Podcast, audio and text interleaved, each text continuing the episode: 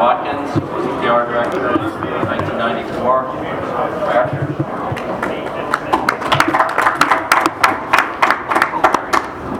You two guys, this should be interesting, huh?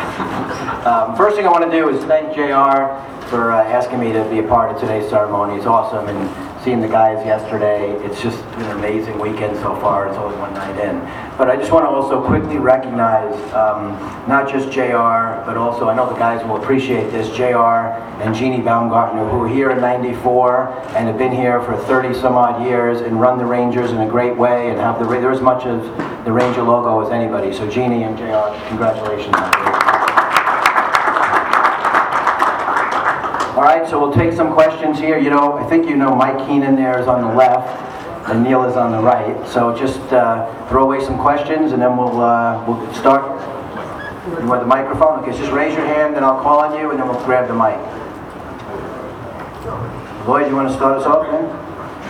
Mike, you've worked in a lot of uh, cities, your HL tenure. Having the parade down the canyon of heroes, is that what makes winning in New York different than winning in any other NHL market? I think that's one of the differences, but that's not the only differences, uh, only differences.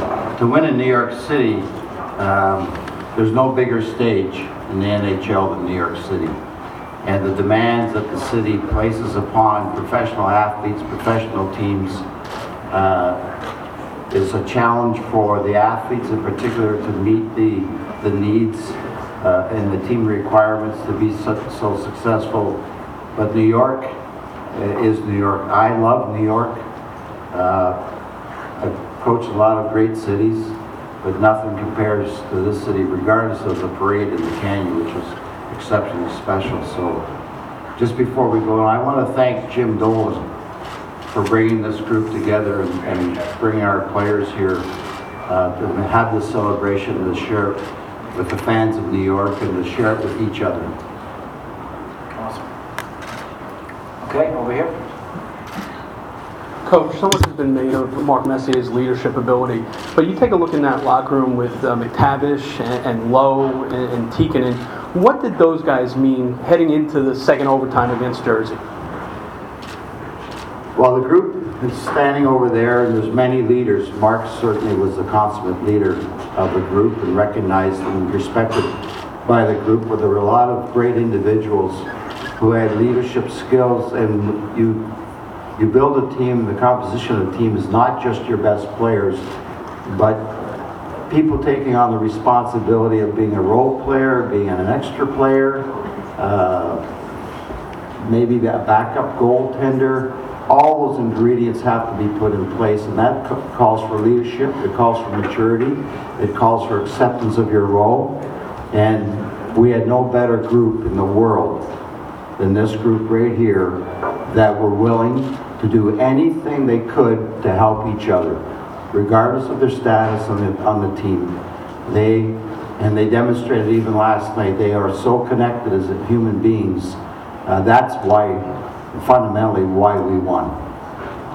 Okay, next question. Ashley?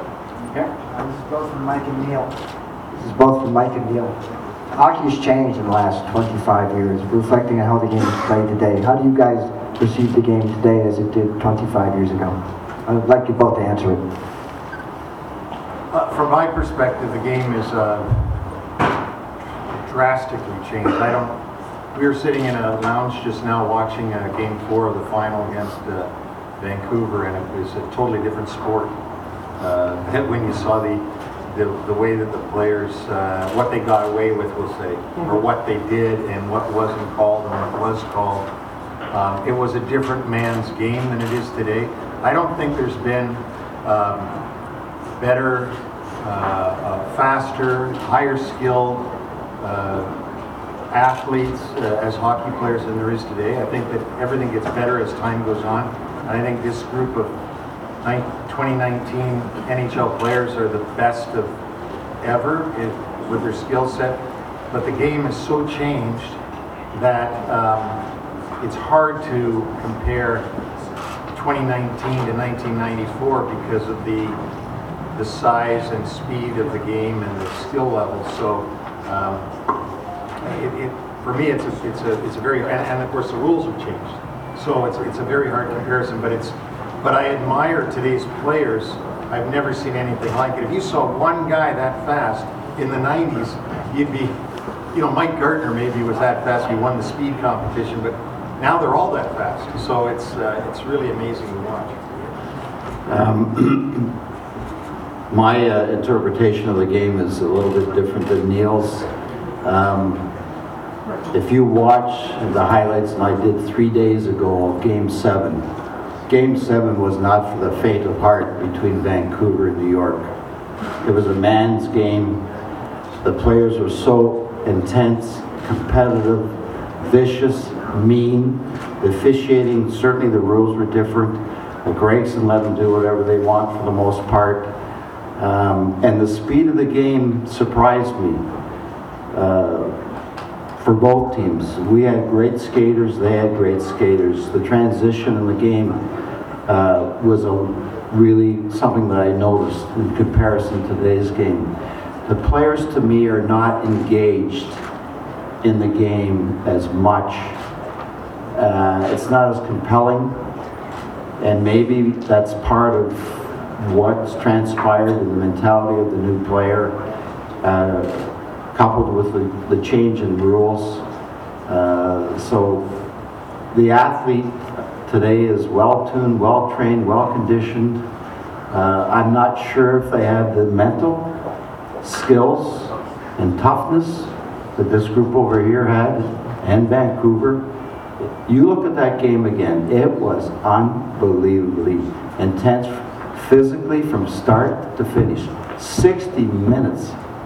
Six, I, I, I, I was impressed, and that takes a lot to impress me. So, uh, I enjoyed watching, it was entertaining. Next question?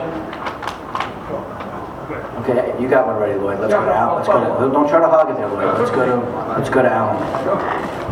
The passage of time in sports, of course, is, is a fascinating thing. Does it, does it feel like 25 years to you guys? And has it grown in stature now that it's the one cup for the Rangers since 1940 it stands alone? Yeah, I mean, the, the, uh, I think that, even, even for me, I, I'm like, how the heck did did we do that?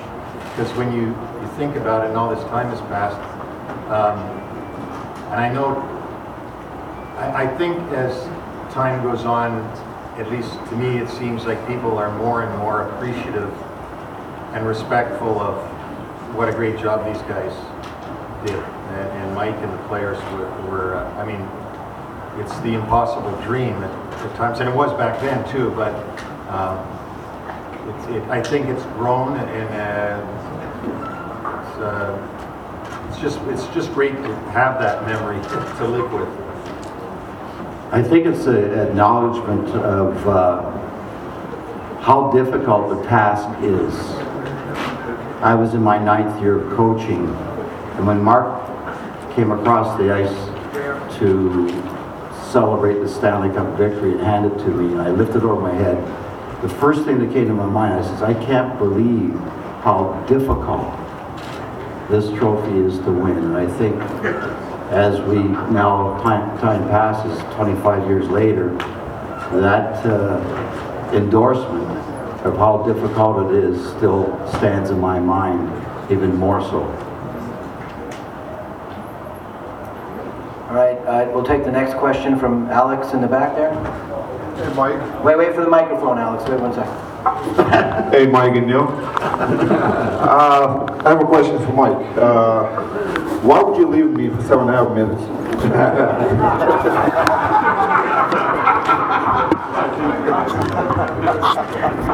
Well, we will let you in on the secret now. It was all set up by the team, and we, had- oh, it wasn't formatted. Uh, We were trying to teach this young player that the quality of ice time could be enhanced with the intensity and the vigorous of a shorter shift.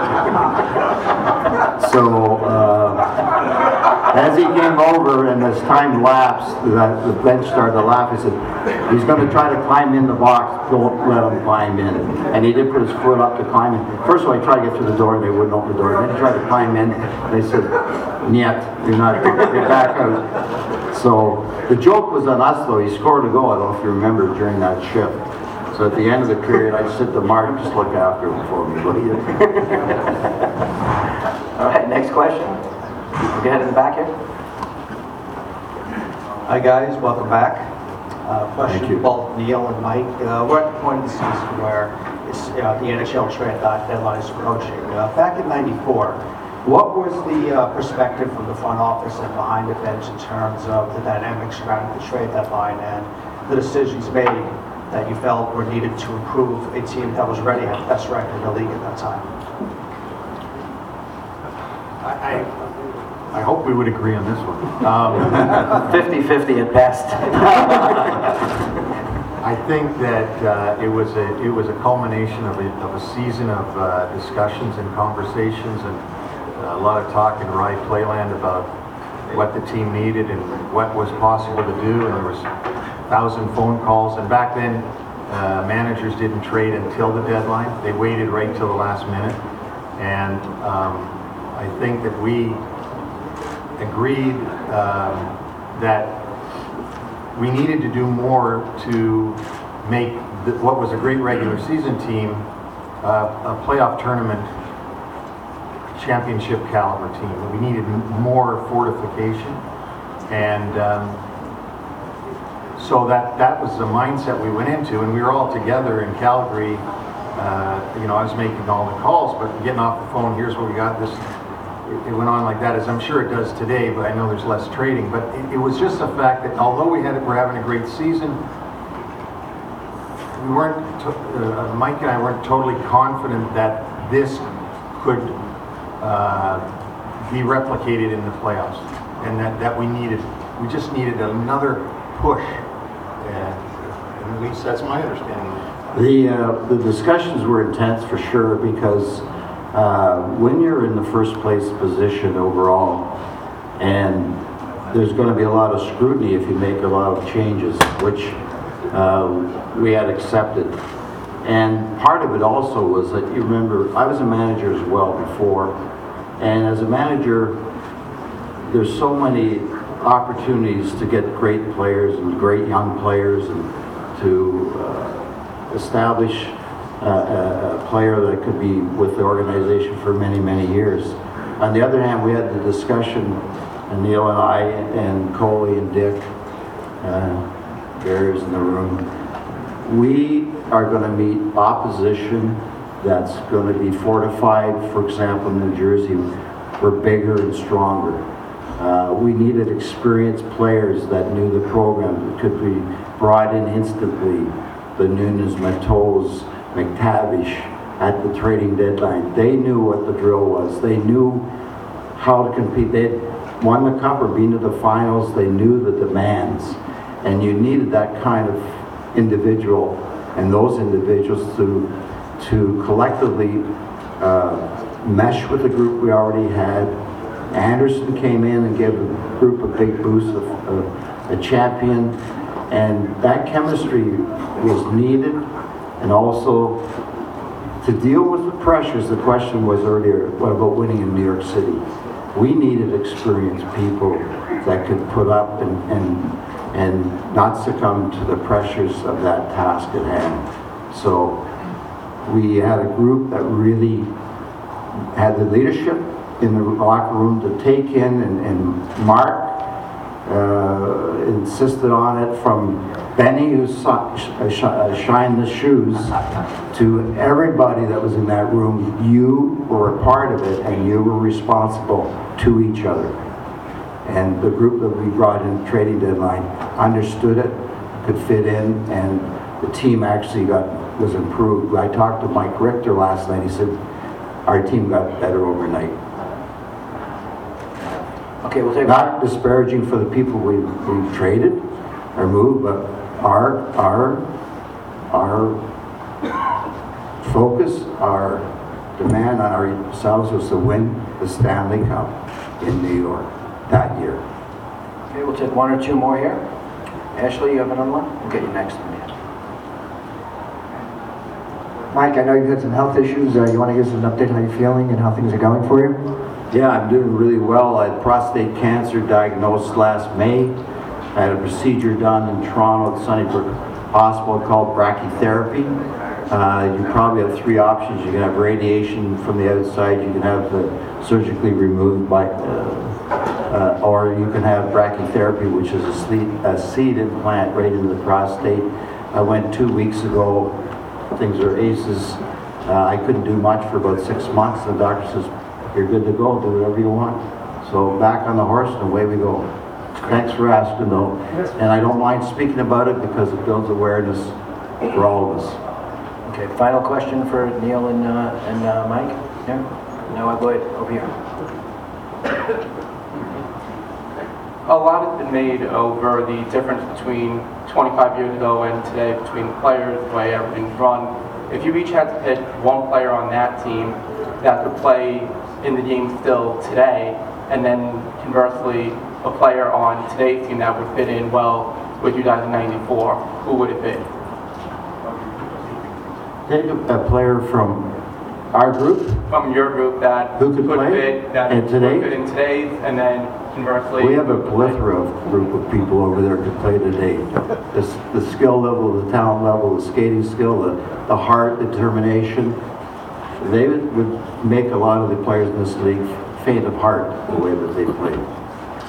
Who could play on this team, the Ranger team for us now? Yes. Uh, Well, I'd like to see Richter and Lundqvist go at it, and Healy. I'll go to the minors, don't worry. All right, uh, Thank you very everybody much. good? Thanks, guys, and uh, well, thanks to Neil and Mike, and we're gonna bring up Mark and Adam, Brian, and, uh, and Mike. You guys can.